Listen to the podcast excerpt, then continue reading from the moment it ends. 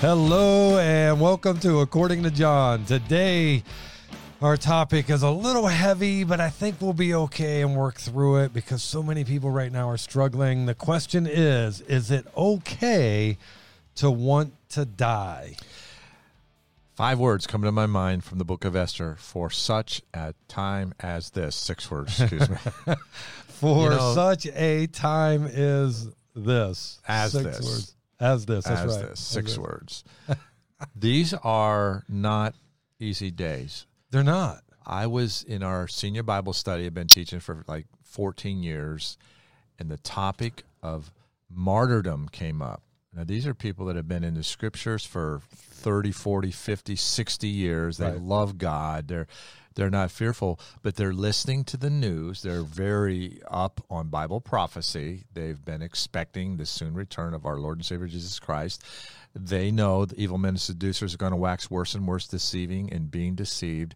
They believe those days are here, and they're beginning to think is martyrdom something that we may be facing? That's crazy.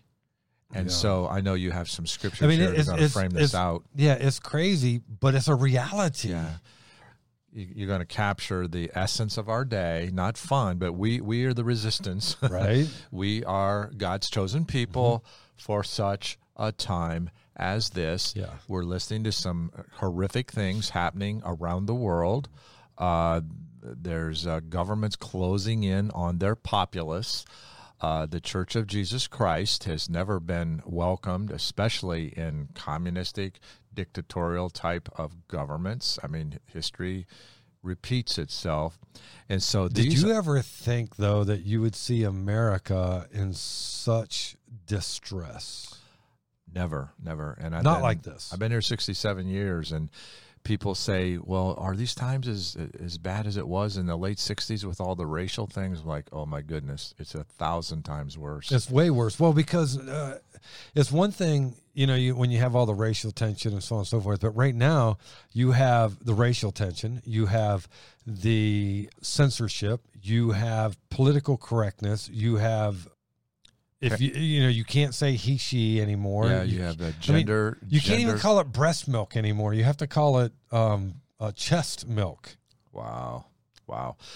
Unprecedented times. Careful how you use your pronouns. You Right. could be labeled a hate monger. Uh, How do you call someone an it or Z or Z or whatever it is when you grew up calling them a she or a he? You know, another thing is in our face. If you shop, you go to the stores and the, they're not they're not uh, provided for, supplied like they were. There's empty. Try to get uh, canning jars. Try to get canning lids. Try to.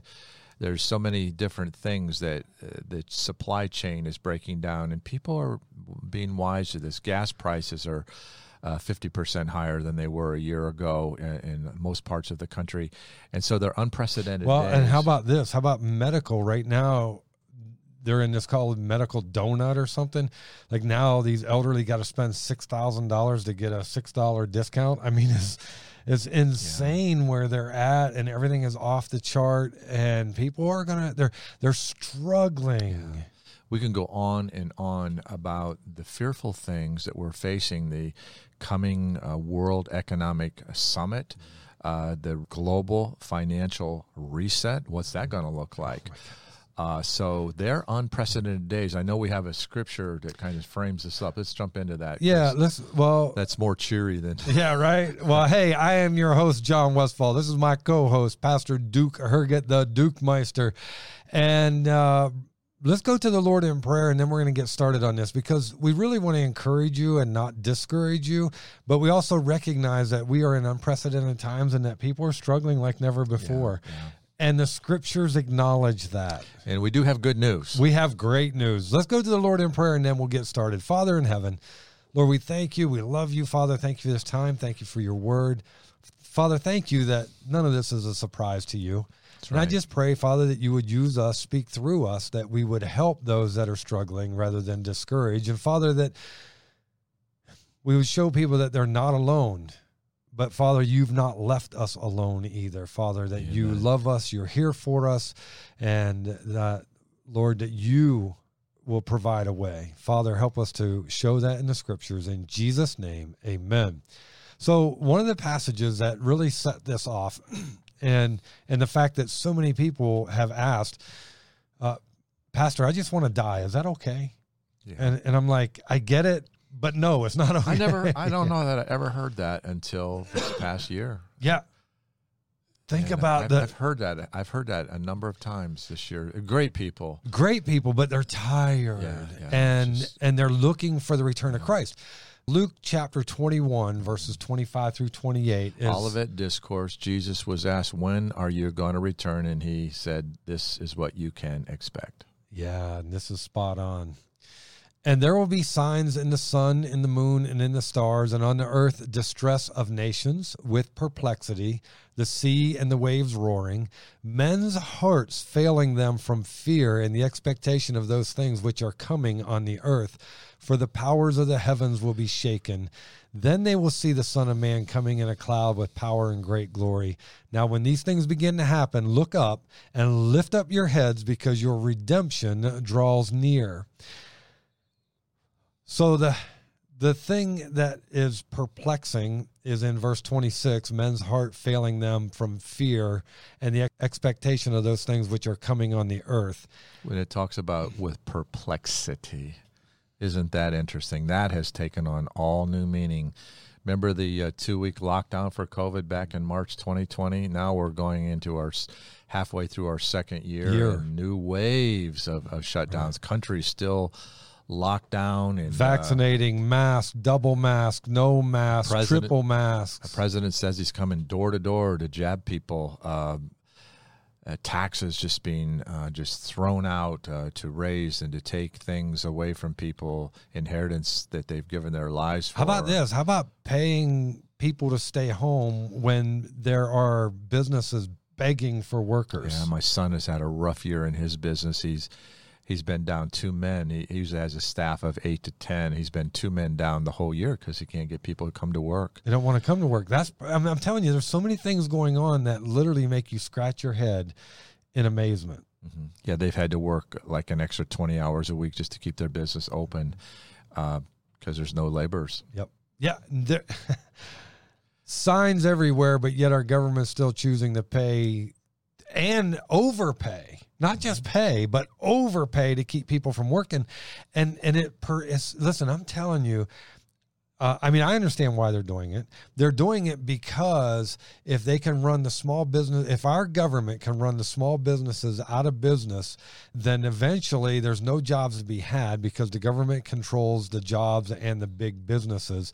And small business is the crux of America. So if you get rid of the small business guys, you you kill the you kill the country. Yeah, and that's what I think is the goal. That's the goal. America's the last nation standing to to oppose globalism, complete dominant global control.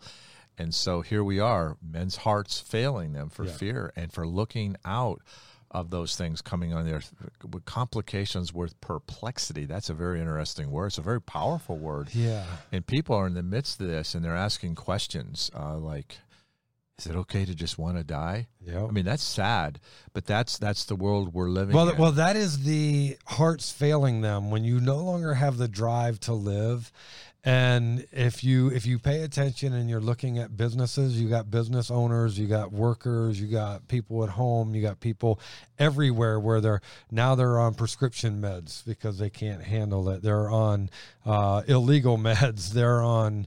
Um, uh, illegal drugs, they're on alcohol, they're, I mean, you name it, anything they can to medicate the pain away.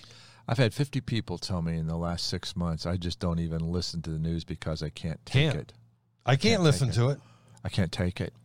So those that's that's discouraging. And so this question that they're asking is a, a legitimate. It's a sad, but it's a very Yeah. real question. And uh, we have good news. I just tell people, hey, we win in Christ. We win. We win. Right. But Jesus said, I'll come to deliver you from this present evil world. And the question that I cannot answer for people is how evil will he allow it to be Right. before he comes? I, I, I can't answer that. Well, you have okay, so we have people that are dying of terminal illness with cancer and so on and so forth. There's a lot of people that are just living in painful conditions right now. There's a lot of people living with intense sadness and intense emotional pain. And families don't know how to help one another anymore. Like, like they don't even know how to help deal with anyone because they're trying to deal with it themselves. And so that when someone else is in pain, rather than get in and try to help, they run. And not intentional, but they don't know what to do. I've had a I've had a dozen friends, uh, elderly that I've known and loved for years and years and years. They're dying in rest homes. They're dying in the hospital. Couldn't even go see them. Right. I did go see one of our dear old Italian guys. Uh, um, it, it had to sit outside in the rain through a window at a, at a rest home because they wouldn't let me in, and uh, they they did allow. They cracked the window about one inch, so we could hear each other. But I'm outside freezing. But he was just worth it to me. I love him, and he was so thrilled that I came to see him. One of those little Italian guys looks both ways, you know, make sure nobody's listening in on our stuff, you know. And I get Louis down the street to come up and take care of, you know. We know what you, we'll get, we'll take care of you, you know. Just one of my favorite Italian guys in the whole. world. He's with the Lord now, but man, it was it was so sad because he was alone. Yeah. Right. There's uh, oh, but that is that's also by design, and that's the other thing that people are are struggling and that's killing them is is this they're alone. They are literally set apart and left to die. The elderly. Yeah. It is so sad. And the word fear appears in this text. And I, I think that the enemy, through the mainstream media and through the whole COVID agenda, has uh, spawned a fear Yep. that our nation has never known before. Well, here's what's interesting about this passage in verse 26. It says, Men's hearts failing them from fear and the expectation of those things which are coming. And and so the media has has given this picture of COVID. Fear, fear, fear, fear, fear, right? COVID put you, oh, you can't, listen, yeah. And you, and by the way, if you haven't been vaxxed, you're the problem. And so now it's the fear of We're the domestic unvaxxed. Terrorists now. but what's interesting is if you're not vaxxed, you have, or if you're vaxxed, it's the same expectations. I mean, what's the difference? The Cleveland Clinic a couple weeks ago said those of us who've had COVID uh, that we have the antibody and we are safe. You're safe. We're we're not going. We're not dangerous to anybody, and we're we're we're safe from the virus ourselves. There's nothing better than the the antibody system that God gave us. And so now, and they say that those of us who have the antibody, if we were to take the vax, that we would be three times more likely to be damaged by it Right. than, than somebody who's never had COVID. Isn't that crazy? And, and so they talk about science when it's their science, but Mm-hmm. uh, when it's the Cleveland Clinic science, which up until COVID, Cleveland Clinic was like, they spoke, everybody Listen, listen, listened. Cleveland Clinic set the precedence. Yeah, they raised the bar high. And now, when it doesn't agree with their agenda, yeah. Cleveland Clinic doesn't know what they're talking about. So you can p- compile all this together, whether it's economic, medical, uh, COVID, uh, dem- you know, the southern border, Afghan, all the uncertainty, uncertainty, uncertainty. And the one thing that we need is in the human experience is uh, certainty. Well, because certainty gives us some security. Yeah. Because there's we because now there's an expectation that we can understand whether even if it's bad, it's still uh, you know what to expect. you know what to expect. And uh, so right now, people's hearts are failing them. Well, here's another question: Those who are asking, "Is it wrong to want to die?" and they're and and they ask God to take their life, is this a form of suicide? Yeah, just it's a sad topic, but uh, there's certainly a biblical framework which we're going to give. Yep. And putting that all together, it, it's a win for those uh, of us in Christ. We don't know how bad God will allow it to be before we're taken, but we do know this: throughout history, God's grace is always sufficient. We also know that wanting to die and escape from suffering, whether it's emotional or physical, is a very human condition. Jesus displayed it in Matthew 20, uh, 26, 39. You know, he's in the Garden of Gethsemane. He's praying. He's about to go on the cross. He's about to be handed over, like everything he knew. This is His humanity crying out. It is his humanity. And he goes on and he says this. It says he, went a little farther and fell on his face and prayed, saying, Oh, my father, if it is possible, please let this cup pass from me. Nevertheless, not as I will, but as you will what we see is we see even Jesus says, "Oh my," because three times he prayed this. So it, it's natural for the for humanity to say, "Oh my goodness, I don't want to go through the pain or the trouble or the anguish that I'm about to go through." That is natural. But what he does do is he submits to the Father and he says, "Nevertheless, it is not what I want, but it is what you want." John 5:30 says this. Jesus says this I can of myself do nothing. As I hear, I judge, and my judgment is righteous because I do not seek my own, but the will of the Father who sent me. I think that this is the crux of the question. Circumstances get so bad sometimes in people's lives that in despair Mm-hmm.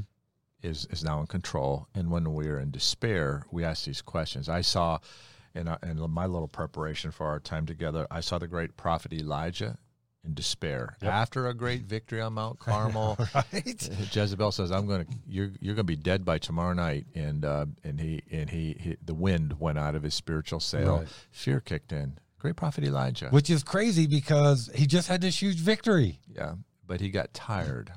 He was physically exhausted. Yeah. and uh, all of us there's a straw that breaks every camel's back camels are strong but they and he was and he, and it's funny god let him flee Yep. And uh, he let him rest gave him some food and uh, he's whining i'm the only one there's only i'm the only one and god said There's up dude. there's seven thousand more. Get up and go. and he just let him get some rest gave him some good food and said you ready to go back to work Yeah. yeah i'm ready to go back to work but he he was re- he prayed a suicidal prayer he wanted to go jonah Right. prophet jonah after a great revival it's the only pagan nation that ever responded to one of the jewish prophets and god said And the entire the entire city. yeah yeah repented. I, I think there were Like 600 120,000 120,000 members uh, or uh, citizens what history tells me and they all got saved and jonah was having a pity party and he wanted to die so uh, King Solomon, the whole book of Ecclesiastes is dark. He was he's ready to cash in the chips, man. Listen, listen, I'm I'm going to tell you. You read the uh, Ecclesiastes. Solomon makes me want to cut my throat. I'm like I'm like, dude, Dude, I can't take you no more. It was dark. It was he so was ready. dark. He was praying. It was a near suicidal Yeah. condition. Oh, wretched! You know, he said. Uh, uh, how did he frame it? Vanity of vanities. Behold, all is vanity. He's at the top. He feels like he's on the bottom. Yeah. Everybody's praising him. He's saying, "Shut up! I'm I'm a loser." Yeah. I, just and want and to he sort of was too, wasn't he? I just want to die. Yeah, I just wanna die. And so, if you go through those emotions, well, you're in good company. Mm-hmm. But that's when our faith kicks in. Right. That's when we go to the Word of God, and He told us what to expect in the last days. Yeah. And- Why are we surprised? Yeah. So, like, what is happening in the news that comes as any surprise? And I think Jesus would just smile and say, "I got this." Yep. So the interesting thing is, if if we die, we go to be with the Lord. If we live, the Lord's with us.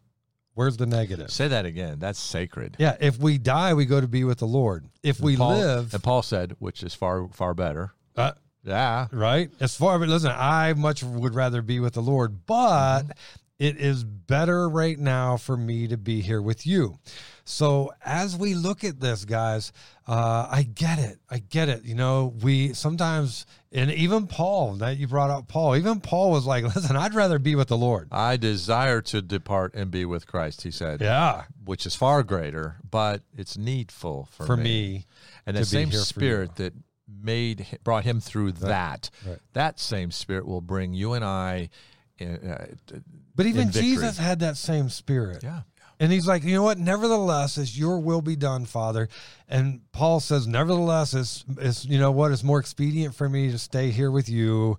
Uh, and for us, it, we should have the attitude, uh, Lord, I, and believe me, I do. It's like in my heart of hearts, I'm like, Lord, come quickly. I'm already starting to feel better, John. Yeah, right. I'm like, come quickly. But what about those that don't know the Lord? Okay, Lord, use me to reach them. You know, I think of Queen Esther. Uh, her husband just banished the, the last queen because he wanted her to.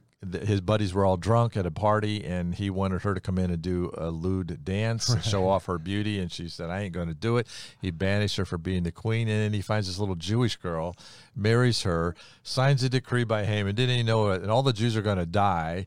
And and then God had Queen Esther in the right place at Yep. the right time with the right heart attitude. She had to go in to to seek audience with the king to try to stop the Right. death of the Jewish people, and she said, "For such a time as this." Yeah.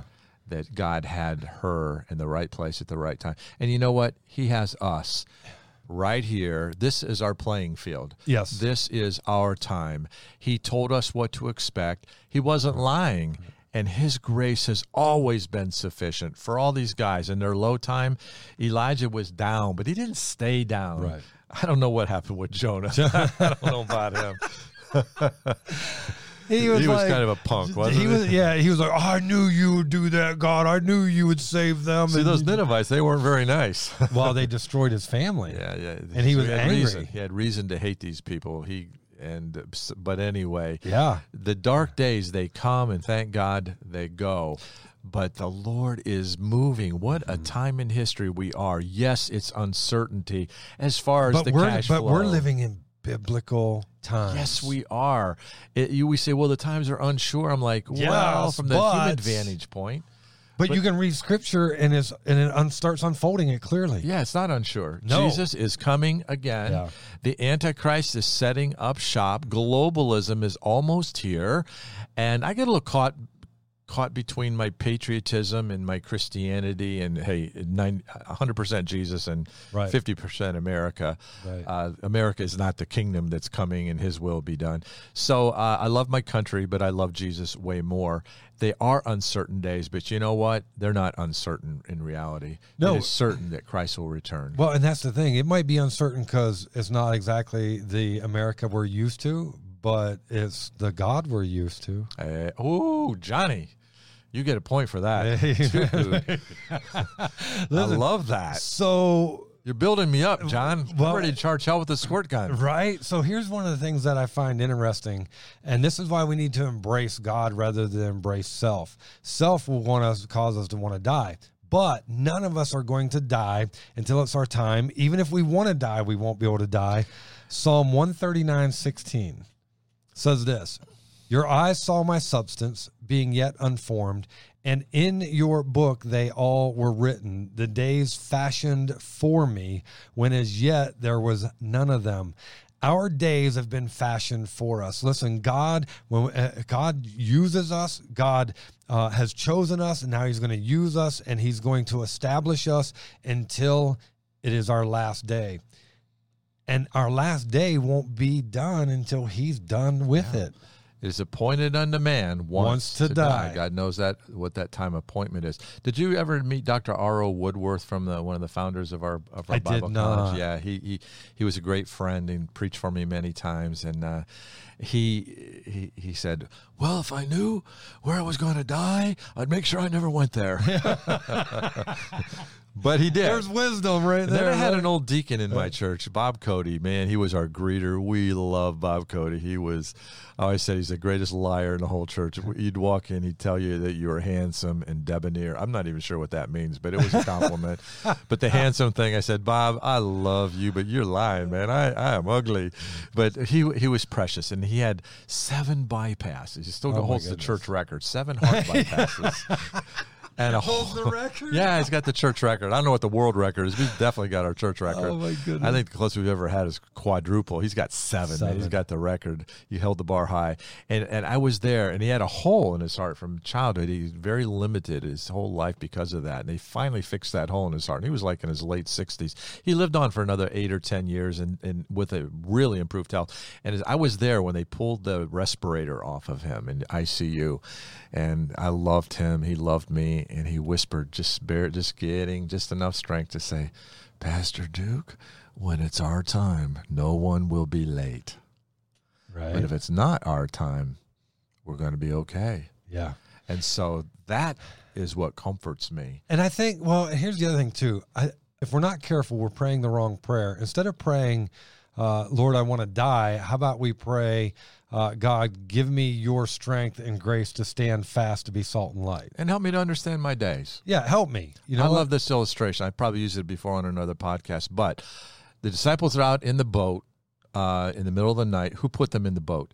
Jesus. Jesus. He's got them right where he wants them. Storm comes. They're fearing for their lives. Is their fear real? absolutely. Yeah. But a better question is their fear legitimate? No. Why not? Well, because they're with the Son of God who has shown himself over and over and over again. And it isn't until we get caught up in our own little crybaby mess that we fail to see the power of God.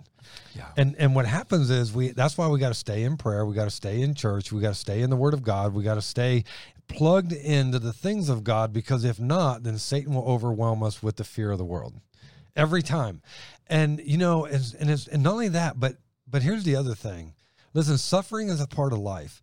I remember when my mom uh, was dying, and I remember in the prayer uh, when my mom was dying, and, and it was I was crushing me to watch my mom go through what she went through. And my prayer was, and I even told my mom, I said, Mom, do you know Jesus as your Lord and Savior? And she was like, Yes, because we had already been through this. And uh, I said, Mom, just ask Jesus to take you home. And then my prayer was, Lord, take her home. I don't want to see my mom suffer anymore.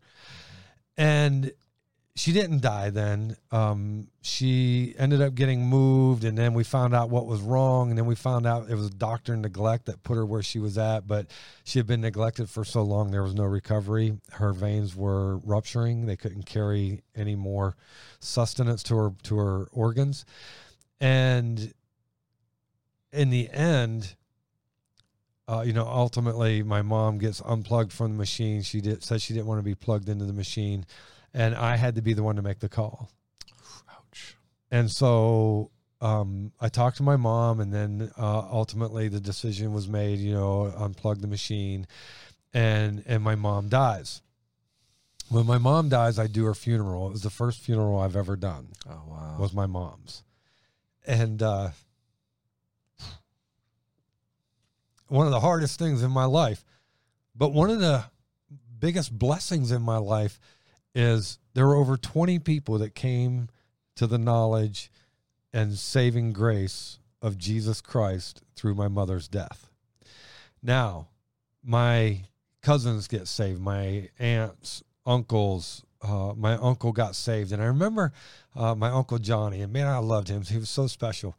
And I remember at the end of my mom's sermon or the service, and then you know how you get in line and everybody goes through, and um, and my uncle came up to me as he was passing by. He whispers in my ear, and he said, "I just," he said, he they family calls me Johnny, and they said, um, and me too. "Yeah, fam-. I said family. I said family." Um, and he said this. He said, Johnny, you didn't see me, but I raised my hand and asked Jesus to be my savior. Jesus, thank you, Lord. Thank you, Lord. And I thought, you know, my mom's saved. She's in heaven. Now my uncle's saved. My cousin came up to me and it's like, Johnny, I asked Jesus to be my savior. So all of a sudden, I get all these people that ask Jesus to be their savior. And I think, uh, and, and someone asked me one time, How did you feel about that? And I said, You know, knowing that my mom's in heaven, I would trade her for 20 more because I'm going to see her again. You know, I think sometimes we lose perspective on what God is really doing. Suffering is hard, and sometimes the hardest parts is the questions that we have of why. You know, like why did my mom have to suffer so bad? Do you know how many people I led to the Lord in the hospital when I would visit my mom? Nurses. I, even in, there were nurses that came up and and we knew my mom was going to die. There we had already gotten the information that there was no way she would recover. She's going to die the moment we unplugged the machine. Within two minutes, she would be dead. We knew that. The doctors made it clear, and so we're. I was at my mom's bedside. The doctor comes up and I said, and my mom's coherent like her brain was completely intact it was her body that was done And I said, Doc, um, here's the question Is my mom going to live? And the doctor said, and my mom was very coherent. Um, and but the doctor said, as long as she stays plugged up to this machine, your mother will live. The moment you unplug the machine, uh, she will be dead within two minutes or less. And the nurse was standing there, and the doctor walked away. And I looked at my mom, and I said, "Hey, mom, um,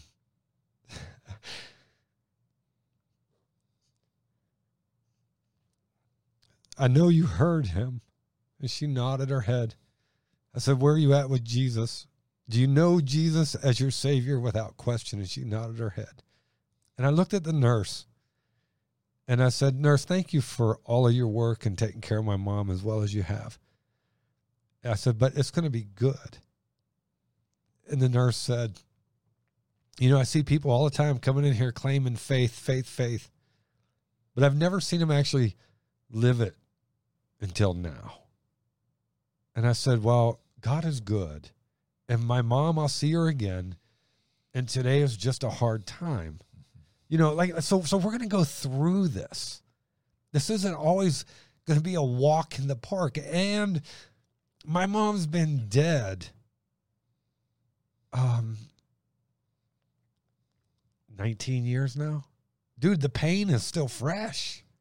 Like it doesn't always go away. But the moment she hugs you on the other side, all that pain will be forgotten. Well, and here's the other thing. As hard as it is, God's promises are so sweet. And the people that I led to the Lord because of my mother's sickness, and then the people I led to my uh, led to the Lord because of my mother's death. Guys, I, is it hard? Yeah. Is it precious? Oh my goodness. Yeah. Jesus said, I'll be with you. Uh, and and and so suffering is hard. Suffering is also humbling, right? Because sometimes we don't like to be humbled. We don't because we don't like weakness. Sometimes we feel this weakness, but the reality is, when we are humbled by the promises of God, uh, death isn't the first thing on our list. It's life, and how can we make a difference for you, Jesus? We like so much to be in control, and uh, and God says, "No, uh, I'm I'm the one in control here." Whether it's the disciples out on the sea, and of course Jesus' three words, "Peace, be still," and everything was fine, and they felt like blithering idiots, you know. Right. So you know, he's walking on the water. He already had under his feet what threatened to be Yeah. over their heads. He was in control of the situation. There, your mom is dying. God says, "I'm going to use her valiantly." So, and that's that is the thing is listen, whatever happens, God has a purpose for that suffering.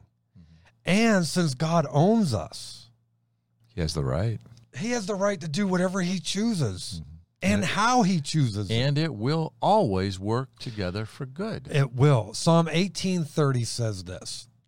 As for God, his way is perfect. The word of the Lord is proven. He is a shield to all who trust in him. Listen, God's way is perfect.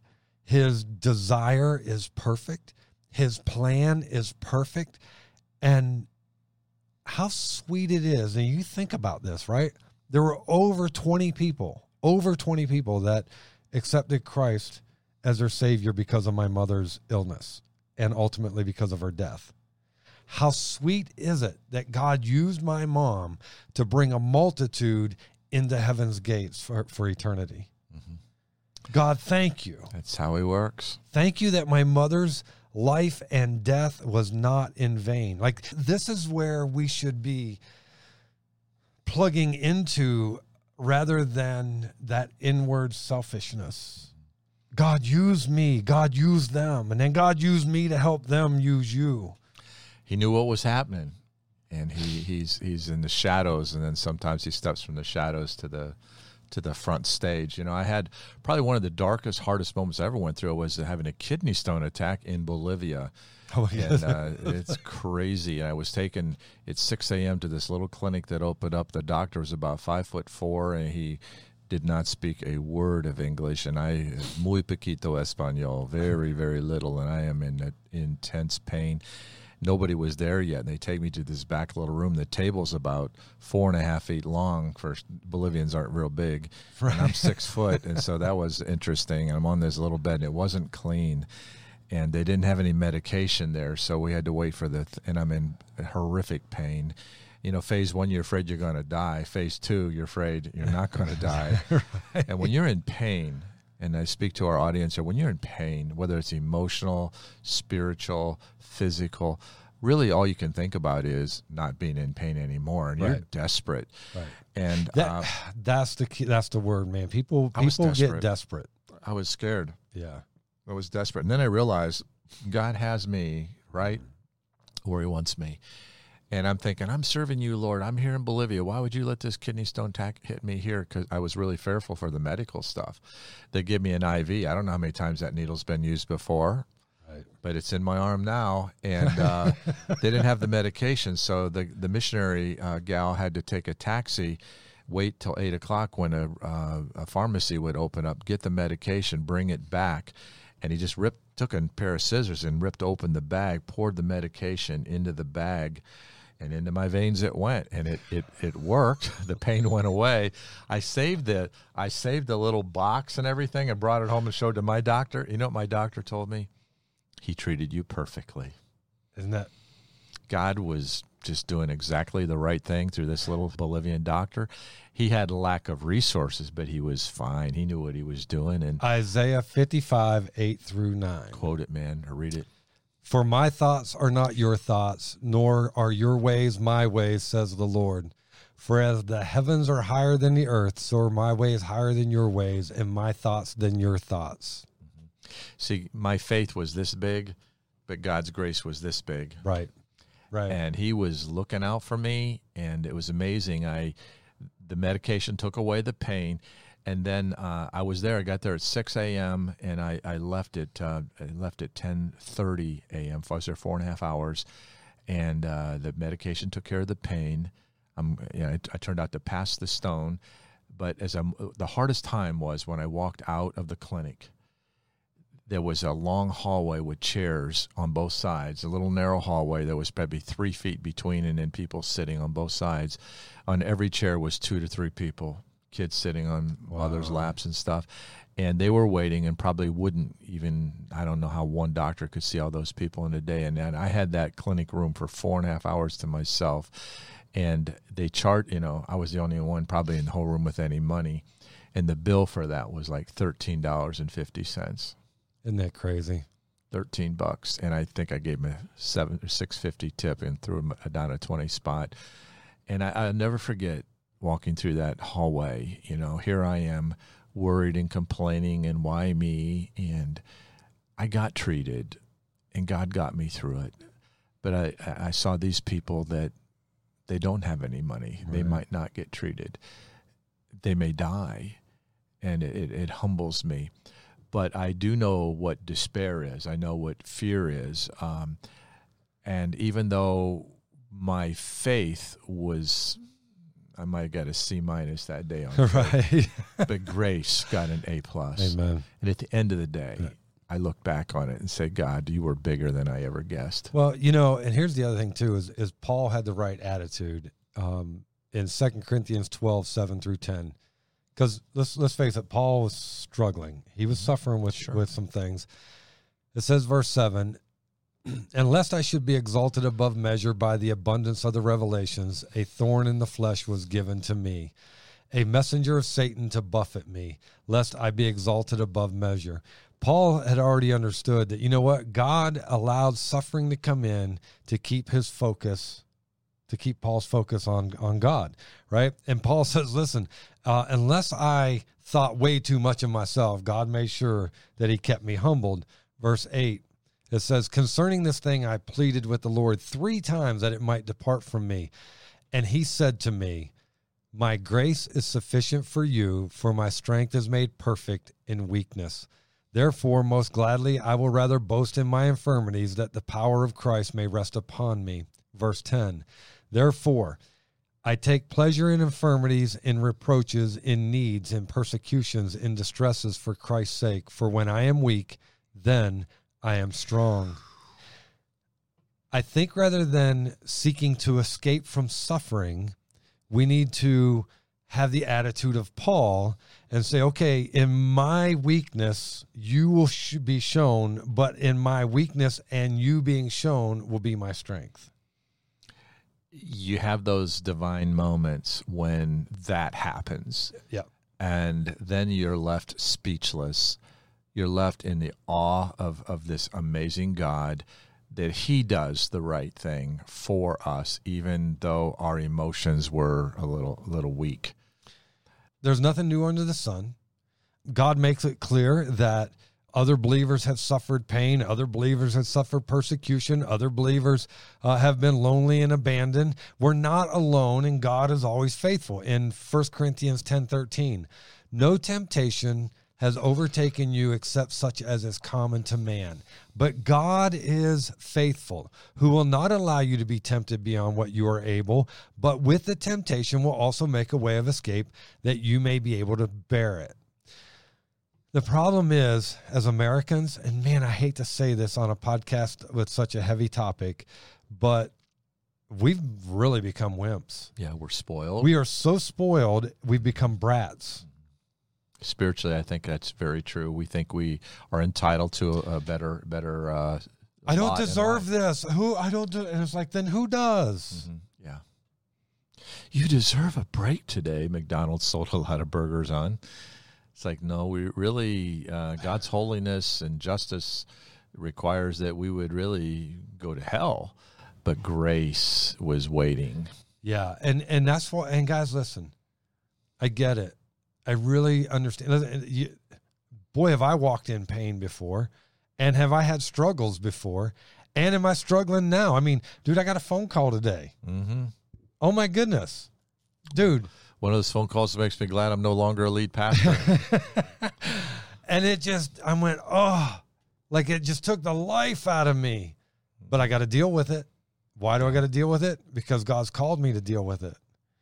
It's not fun. It's not pleasurable, and and just comes in from nowhere, not members from the church. Uh, just uh, it's probably best not to go into details on Yeah. that here, but it was it's just one of those heart-rending things that you Yep. want to help, and yet you know in this world when you give this kind of help, you're going to be called, you can. you're going to be labeled something uh, that's opposite of a helper. in this situation, it's going to come down to: Do I listen to God or man? hmm Do I?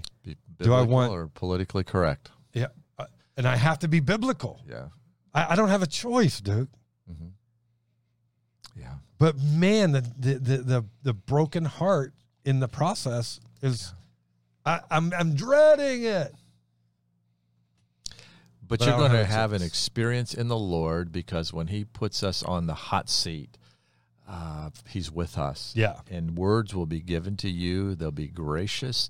And some people that are really, really hurting and really Right. in darkness and really in bondage are going to have a loving pastor open up hard but biblical truth. They're going to stand before God one day and give account of the things Yeah. and uh, God puts you strategically in that spot, just like Queen Esther. Uh, for for that issue, God's putting you on that. the hot spot uh, today. Well, and but and, and all here's of us. and here's a promise that I have. No temptation has taken me except for where it's taken someone else before. yeah, you're not the Lone Ranger. I am not the Lone Ranger like Elijah thought he was. There's still seven thousand haven't There's- bowed their knee to Biden. That's right. you know, and like it's like, look, you're not the first one that's had to deal with this. You won't be the last one that's had to deal with this. And this may not be the last time you have to deal with this, but suck it up, big boy. I'm with you wherever you go and deal with it. yeah, put your big boy pants on and stand as up as a man and and with a breaking heart we give truth because only truth can set people free. You can give people what they want, make them happy, and they wind up standing before God totally unprepared one day. Right. And our job is not to tickle people's ears, but to Well- ready people up. Here's the other thing. What an opportunity I have. As hard as this is going to be, and quite possibly heartbreaking as this is going to be, there could be a flip side where people get saved through this. That's how God often works. And so we just do the right thing and leave the results with Him. And that's what I'm going to do. And uh, what I also have to remember, and this is to to deal with the question, right? is it wrong to ask to want to die? I, I don't think it's wrong to want to die. Paul said, "Lord, I want to be with you." But hey, guys, it's better that I stay here. And uh, the truth is, Romans 14, 13 says, But he who doubts is condemned if he eats, because he does not eat from faith. For whatever is not from faith is sin. Guys, that's the key right there. You know what? No matter what we do, it's got to be from faith. And if it's not from faith, then it is sin. So now we got to look at this. And God is, you know what? Is is this sinful of me to want to die? Well, I think to a degree it is because wanting death is selfishness rather than God use use my suffering for your honor and glory. Uh, and and so and I'm not listen, I'm not condemning you for wanting to die. I'm just simply saying that is is it really a faith or is it a selfish desire to just want to check out? Because the truth is there's times where we just want to check out and and it's not what God has for us. And we know it. And so I think it becomes sin. Yeah. Yeah, we've talked about uh, your mother uh, the the last uh, hours, the last weeks of, of life are difficult. It's going to be that way. It's appointed a man wants to die, and um, a lot of the dignity has been taken out of death uh, yeah. because. And I'm all for uh, modern medical science and prolonging life, but you know there's a quality of life that when that's gone you start to say is that life at all? And i think modern medicine has kind of um, taken a lot of the dignity out yeah. of death. You know i want to prolong my life but i don't want to prolong agony. Right and and that's what's happening. A lot of this modern medicine is just allowing people to live where they would have died. And would have been better off to have died 10 years sooner than what they yeah, did. Modern medicine saved me numerous times. I had kidney stones that would have killed me on four occasions because they were too big to pass. I would have got infection. I would have died. My kidney, uh, my uh, appendix burst. I would have died. I got a staph infection and a surgical wound. Achilles tendon repair, and uh, that uh, staph infection would have killed me. So there's four, five, six times mm I would have died. Plus pneumonia without without uh, penicillin, I would have died. So I could have been dead easy seven times that I can count, not counting the stupid times. Listen, I'm not even going to tell you how many times I know God spared me from my stupidity. yeah, but uh, and so I'm very grateful. But see that that medicine, those uh-huh. surgeries, that therapy brought me to to life right and i'm all for that but when somebody is on such a decline to where there is no uh, hope, right? Then uh, then I start having you know theological questions arise, and those are real. Like as a pastor, to deal with that. And and when people are like, "Hey, pastor, is it okay?" or do you think that you know you already know, for example, they have Alzheimer's or dementia, and they're they're mentally they're gone, but they're going to live for ten more years in this dark place. Yeah.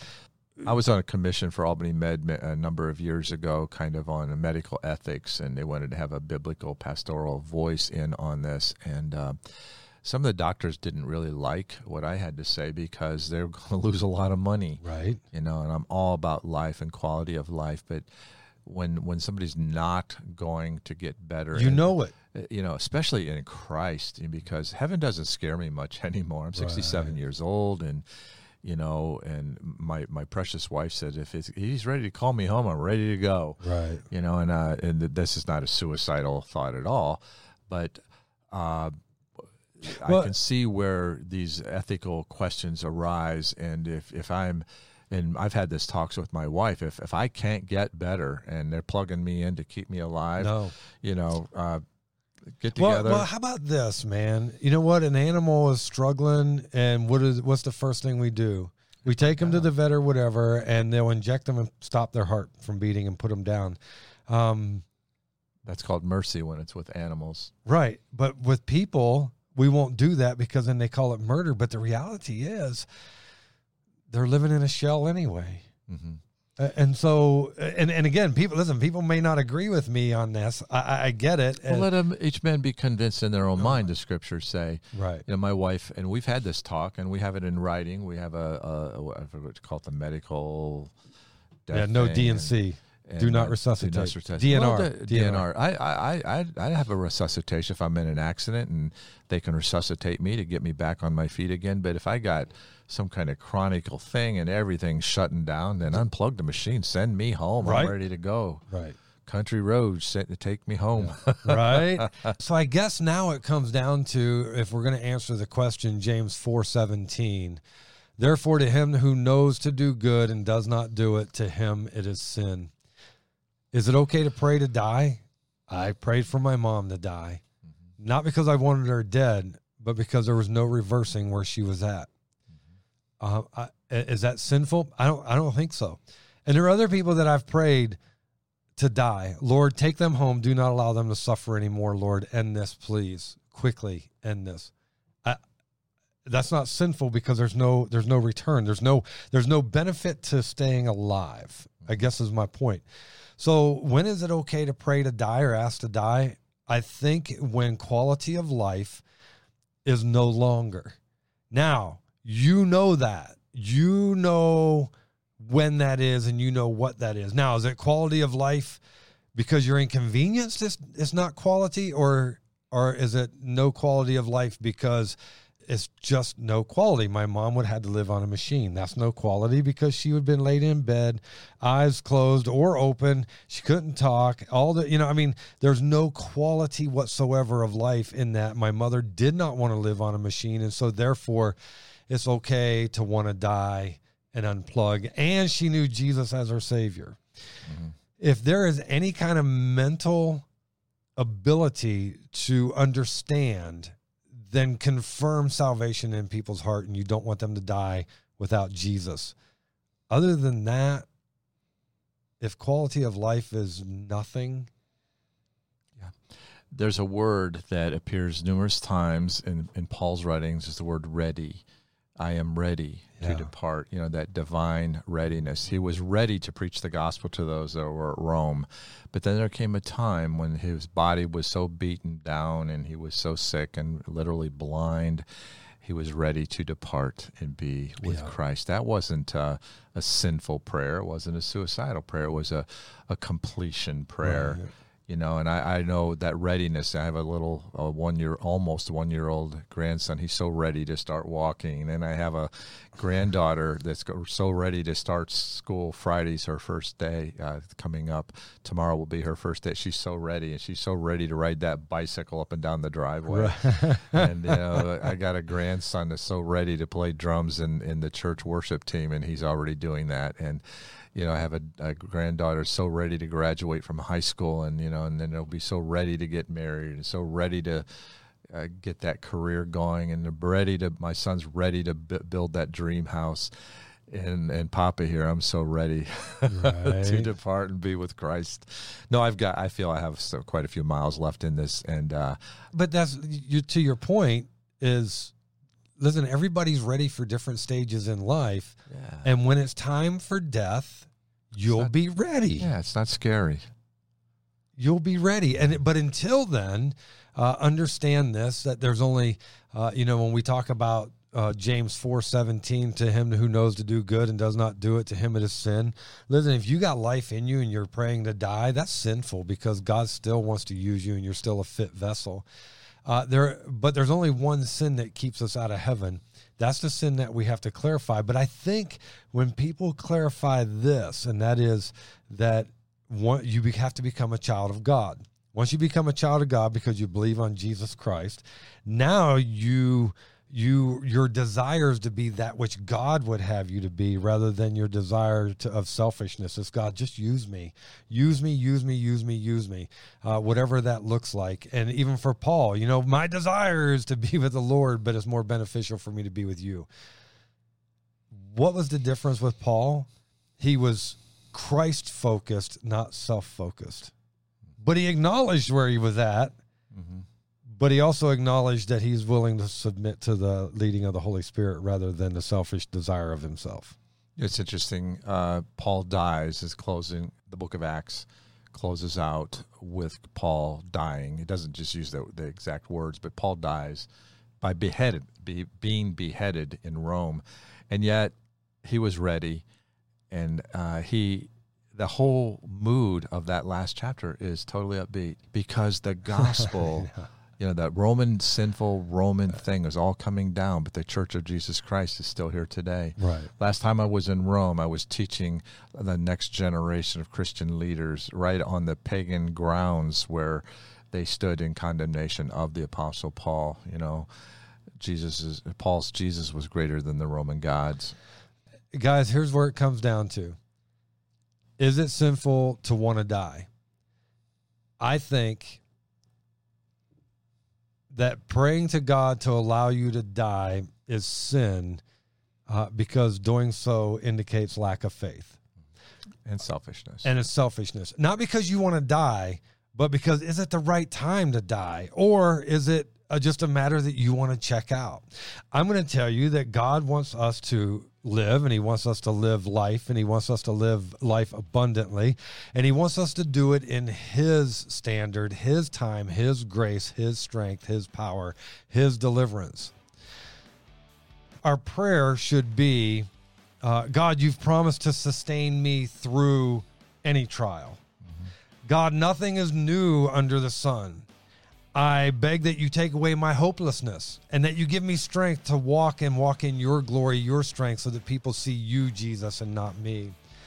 I think if we pray that prayer and walk in that walk, that God will be glorified, you'll be strengthened, and your desire to die will wane. Then your desire to be with Jesus, whether here on earth or in heaven, is what matters, but we won't expedite that. Guys, I hope this has helped. And if it has, please like, share, subscribe, and follow. And until next week, God bless.